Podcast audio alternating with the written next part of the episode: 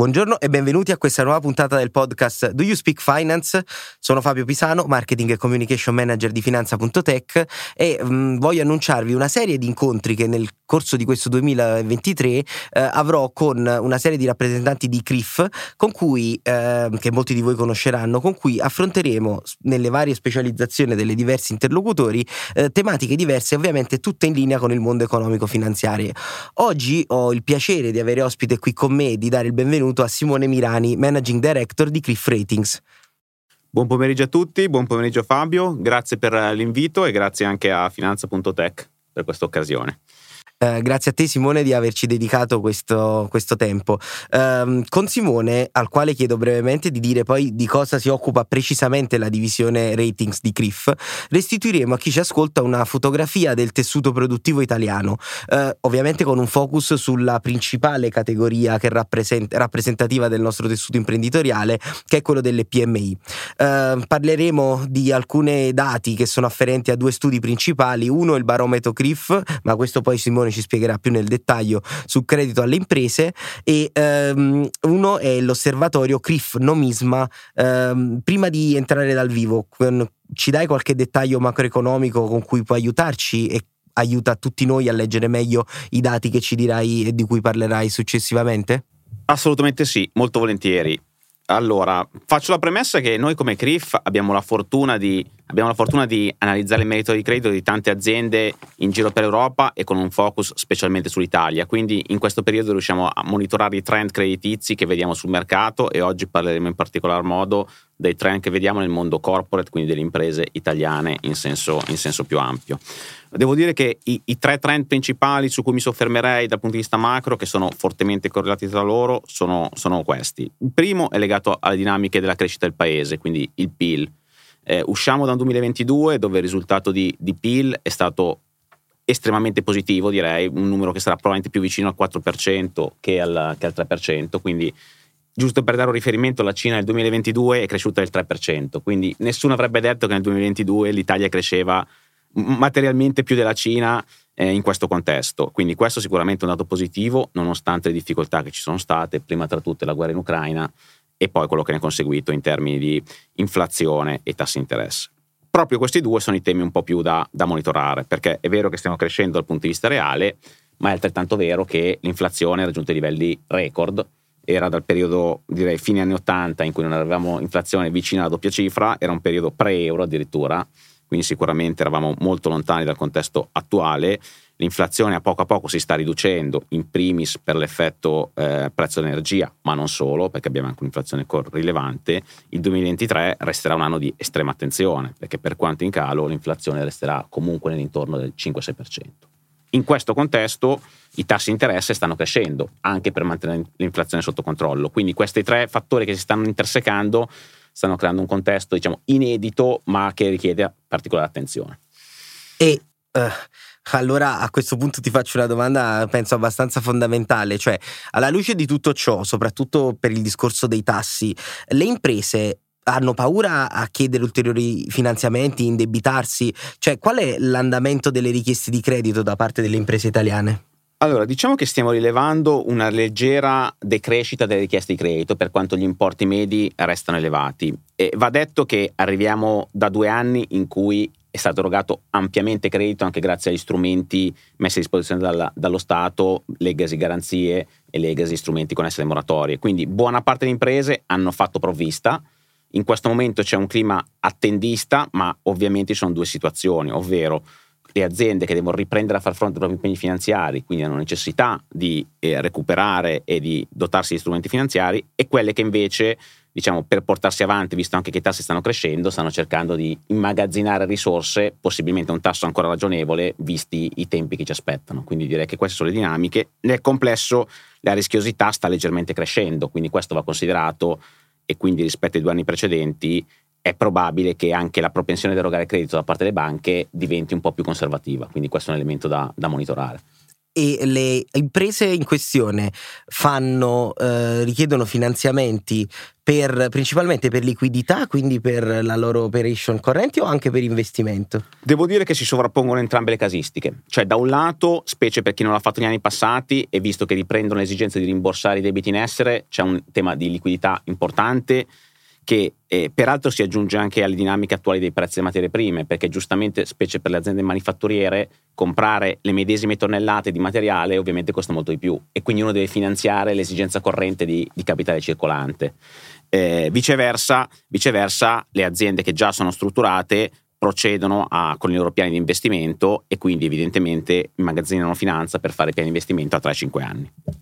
Benissimo, eh, grazie per questo chiarimento, eh, ma sappiamo che i crediti non sono solo quelli, no? che non parliamo solo di credito in termini di banche o finanziatori, anzi probabilmente sono proprio quelli invece commerciali, quindi quelli verso nei, nei confronti di debitori più prossimi, quindi eh, quelli che sono strettamente legati all'operatività, che trasferiscono la fotografia forse migliore del, del, dello stato di salute di uno Stato e del suo tessuto produttivo.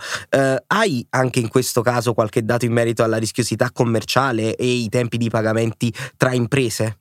Assolutamente sì, questo probabilmente è uno dei primi indicatori se, se la situazione sta rischiando di eh, diventare delicata o meno. Devo dire che fino ad oggi dai nostri dati, quindi di dati di pagamento tra imprese, non abbiamo delle situazioni allarmistiche, cioè la situazione prevede un numero di giorni di aziende che pagano il ritardo di oltre 30 giorni che è comunque contenuto, siamo intorno al 13% rispetto a, a circa il 15% di sei mesi fa, quindi è un numero che per quanto non esattamente fisiologico, però nel nostro paese è abbastanza comune questa percentuale di aziende che paga in ritardo. Quindi ad oggi non c'è una situazione di allarme da questo punto di vista, è chiaro però che nei prossimi mesi, specie se l'inflazione rientra, i prezzi dell'energia restano alti, questa situazione potrebbe mettere un po' più di pressione. E ehm, sempre, non so se hai un ricordo magari su qualche dato di qualche anno fa, quando è sta- quanto è stato il massimo di invece queste percentuali nei periodi, penso, di crisi proprio pandemica? Credo che a memoria siamo arrivati ampiamente oltre il 20%, quindi siamo su un dato che è ancora estremamente, estremamente gestibile. Ecco. Bene, dai, direi che questo è sicuramente un ottimo segnale. Eh, tutti sapranno eh, chiaramente che per, proprio perché ci dicevamo perché è una delle fotografie più vivide no? e più realistiche dello stato di salute, perché se si interrompe quel circolo virtuoso in cui tutti pagano e tutti pagano in tempo, si attiva invece quello vizioso in cui io non ti pago perché non ho ricevuto a mia volta il pagamento e così via, e quindi eh, addirittura i piccoli indotti, poi quelli ampliando quelli dei distretti fino a raggiungere il livello livello internazionale ehm, chiaramente rallenta tutto il meccanismo e rallenta la crescita poi di fatto. Eh, ora, tornando invece alle imprese, ehm, quali secondo te o secondo i dati, facciamo un mix dei due, sono i settori che più stupiranno in questo 2023 in, in diversi ambiti, insomma dalla crescita alla resilienza, a qualsiasi cosa tu voglia dirci? Allora, diciamo che eh, sostanzialmente ci aspettiamo dei trend molto differenziati tra settori. Quindi da un lato ci aspettiamo che i settori diciamo, tradizionalmente più resilient o comunque quelli che non sono più di tanto legati a tematiche di eh, esposizione a materie prime o all'energia, penso al terziario o, o all'ICT, chiaramente anche cavalcando i trend emergenti, continueranno a, a performare bene dal nostro punto di vista. Mm, penso alle telecomunicazioni prima battuta, visto che c'è tutta questa domanda di nuove, di, di digitale e quant'altro, e dall'altra parte una bassa esposizione a, a prezzi di energia e, e fattori diciamo, di costo che possono pesare, quindi in questo senso per fare un esempio. Un altro esempio sono eh, il settore pharma, tradizionalmente molto resilient, anche durante la crisi l'abbiamo visto, non ci aspettiamo eh, delle, grosse, delle, grosse, sorprese in questo senso. Più da eh, meritano più attenzione invece in senso di prevedere un potenziale deterioramento e un aumento della rischiosità i settori che sono stati esposti in questi mesi all'energia, quindi i cosiddetti settori energivori, penso al manifatturiero pesante, penso anche che è molto esposto al costo del carburante come trasporti e logistica, naturalmente sappiamo che è un problema comune a imprese e, e cittadini, ma naturalmente per tutte le aziende fortemente esposte a questi, a questi comparti, il rischio se la situazione non rientra in tempi rapidi e non ci sono interventi di sostegno mirati, che nei prossimi mesi la rischiosità continui a per, permei nella catena del valore e quindi di conseguenza poi vadano ad aumentare le situazioni di rischio o di, o di default. Benissimo, e uh, facciamo un focus sulle imprese del settore manifatturiero che poi se vogliamo, è anche uh, la nostra Cenerentola italiana, nel senso che è sicuramente il nostro punto di forza, ma è quello che poi non ci viene molto riconosciuto all'estero, no? Non siamo di certo famosi per il nostro settore manifatturiero, eppure nostra, sono delle nostre eccellenze. Um, come sono le imprese che sono, consideriamo le top in questo settore? Um, leggevo e ci siamo, quando ci siamo confrontati, le avete definite imprese controvento in qualche modo, che è molto interessante, la trovo affascinante come dicitura. Uh, raccontaci di più, quindi cos'è che le caratterizza, quali sono le loro peculiarità, perché la dicitura controvento proprio, come origina?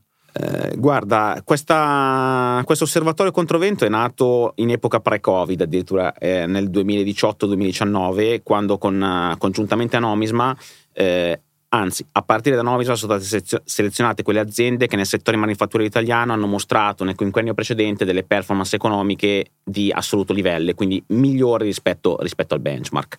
E a partire da lì sono sempre state selezionate un numero di circa 5.000 imprese su un totale di 72.000 imprese nel settore manifatturiero italiano eh, di qualsiasi dimensione, quindi parliamo di società di capitali senza guardare la dimensione, che hanno mostrato queste performance. Siamo andati a verificare che queste aziende negli anni poi le hanno in buona parte mantenute, perché ogni anno, considerate che rifacciamo l'esercizio e abbiamo avuto la fortuna o la sfortuna, adesso dipende dai punti di vista, che in questi quattro anni li abbiamo visti di tutti i colori, dagli ultimi anni diciamo, di crescita striminzita del paese alla pandemia, a quello che è stato il 2022 e quello che sarà il 2023.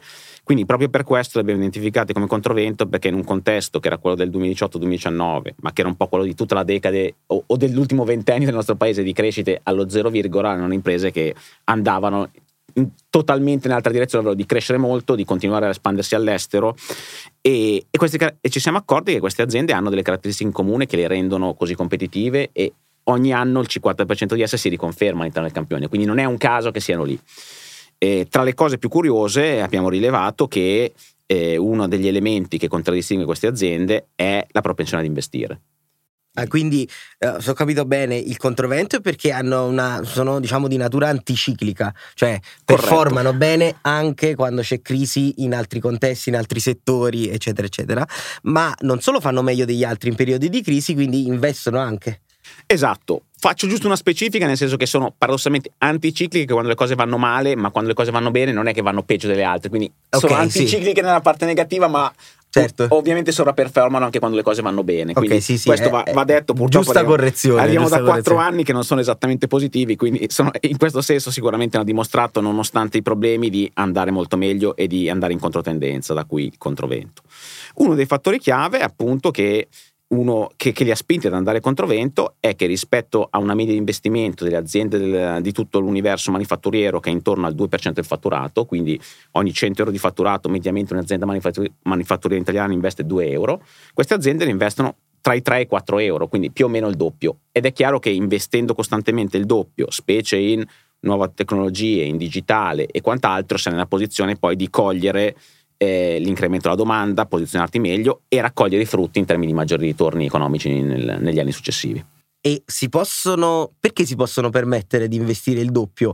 È una volontà che le rende poi più rischiose o perché hanno, godono di una stabilità a monte, diciamo, allora, migliore? Questo che tu hai toccato è esattamente l'altro elemento che contraddistingue, cioè queste aziende arrivano e stabilmente hanno una struttura finanziaria più conservativa, quindi hanno sempre avuto un approccio, diciamo, prudente all'indebitamento e a, e a crescere in modo aggressivo, quindi sono sempre cresciute ma in modo bilanciato, quindi ricorrendo al debito e in modo equilibrato. Dopodiché hanno sempre generato cassa perché gli investimenti che facevano davano dei buoni ritorni, con quella cassa reinvestivano e quindi alimentando un circolo, un circolo virtuoso. Quindi sono aziende che non hanno spinto oltre quello che era licito fare indebitandosi eccessivamente, ma hanno eh, semplicemente semplicemente tra virgolette, nel senso che non è, non è, facile farlo, per tanti anni investito, raccolto i ritorni di quell'investimento, reinvestito, accompagnandosi con del debito ma in modo equilibrato e quindi si possono permettere di farlo anche in contesti dove magari eh, gli altri non potevano farlo perché non avevano liquidità o perché nessuno concedeva credito. Come un buon padre di famiglia, cioè la dicitura tipica ah, del... Assolutamente sì, la, la, diligenza con cui hanno operato ha dato i suoi frutti direi. Quindi sono più stabili patrimonialmente, hanno, riescono per questo motivo a avere più liquidità che gli permette di avere consapevolmente più investimenti nel lungo periodo. Ma eh, tornando poi alle richieste di credito e ancora prima agli scenari macroeconomici, proprio per questi investimenti, dato che oggi i tassi crescono, il denaro costa di più di conseguenza. Come si comportano queste aziende? Hanno già il buffer, diciamo, e quindi possono permettersi di investire senza ricorrere al debito o ricor- ne ricorrono lo stesso perché sono più tranquille delle altre? Allora, diciamo, diciamo che eh, tocco due aspetti qua.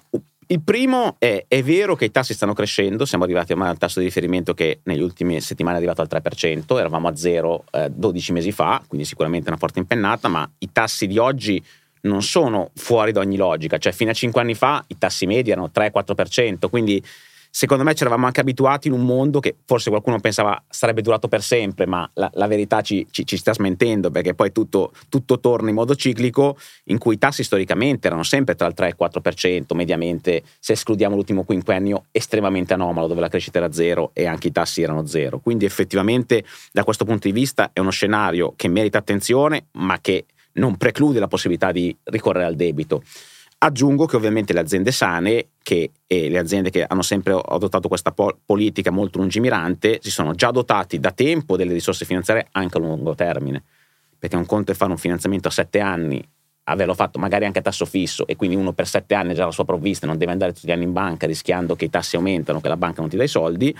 E in, oltre a questo, queste sono anche aziende che generano cassa, quindi paradossalmente possono anche vivere di vita propria senza bisogno di supporto esterno. Quindi evidentemente queste due eh, situazioni le mettono nel, nel, nella, nella, fortunata uh, situazione di poter dire quando mi è opportuno ricorro al debito in modo ragionevole e pagando relativamente poco perché sono comunque solido, ho la, comunque l'alternativa di dire uso le mie risorse per crescere senza spingere sulla leva del debito e quindi senza indebitarmi eccessivamente. Quindi, eh, come sempre, lungimiranza, pianificazione, soprattutto finanziaria, direi, eh, magari anche avvalendosi dei giusti consulenti che in questi casi con il giusto know-how finanziario riescono a dare un contributo, come potrebbe essere Finanza.tech, ma anche credo molta parte di CRIF si occupino di questa cosa.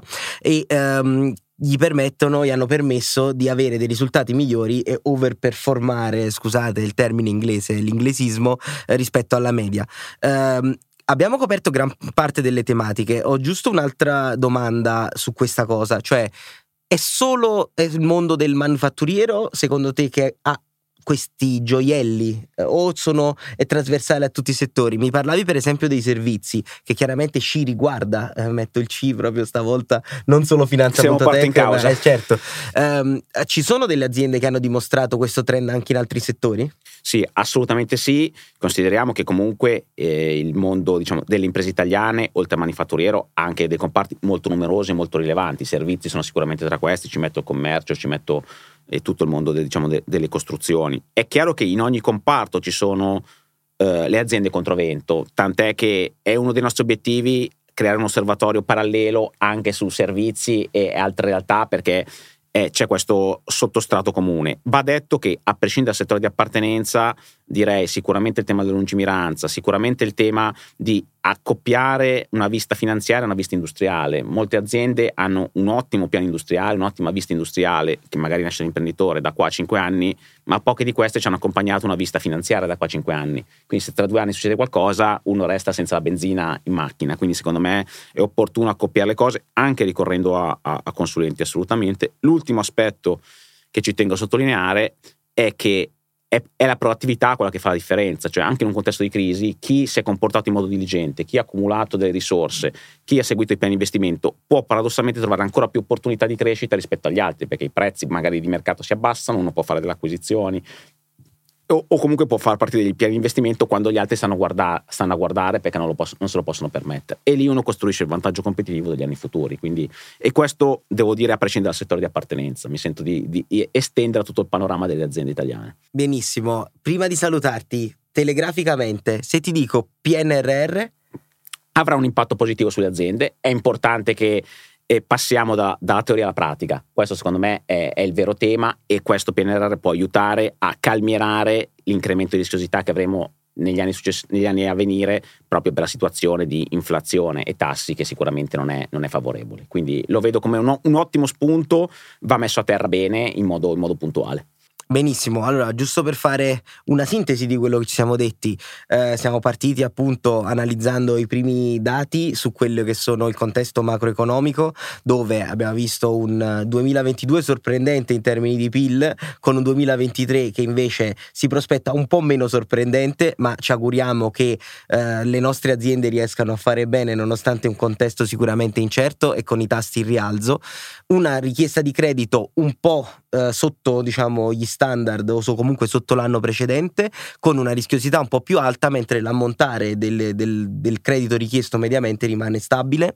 Eh, abbiamo parlato poi dei settori più trending, quindi sicuramente quello dei servizi perché sono quelli meno impattati eh, dai macro trend economici di cui abbiamo parlato in origine, mentre abbiamo dei gioielli che sono le industrie manifatturiere ehm, che sicuramente l'industria dei eh, trasporti e della logistica che invece saranno impattati, ma all'interno di questi tutti i settori industriali, ma in particolare i dati di cui ci ha parlato Simone in ambito manifatturiero, dimostrano di alcune imprese particolarmente virtuose e controvento definite così, che riescono, grazie a una lungimiranza e una pianificazione corretta, a performare molto meglio dei peer nel momento sia di crisi e che addirittura nei momenti, diciamo, di eh, positività e di crescita per tutti. Credo di aver riassunto davvero in un minuto tutto quello che ci siamo detti. Io ringrazio davvero tanto uh, Simone, uh, ripunt- ripeto, Managing Director di Criff Ratings e vi invito a tutti i nostri ascoltatori a seguire Criff, Criff Ratings uh, con, perché non, questi sono solo una piccola parte degli interessantissimi dati, report e osservatori che, di cui si occupano nel corso dell'anno e vi invito sempre a seguire finanza.tech e i suoi social media e il blog su Medium. Simone, grazie davvero di essere stato qui con noi. Grazie a te Fabio per l'invito e buon proseguimento a tutti. Grazie.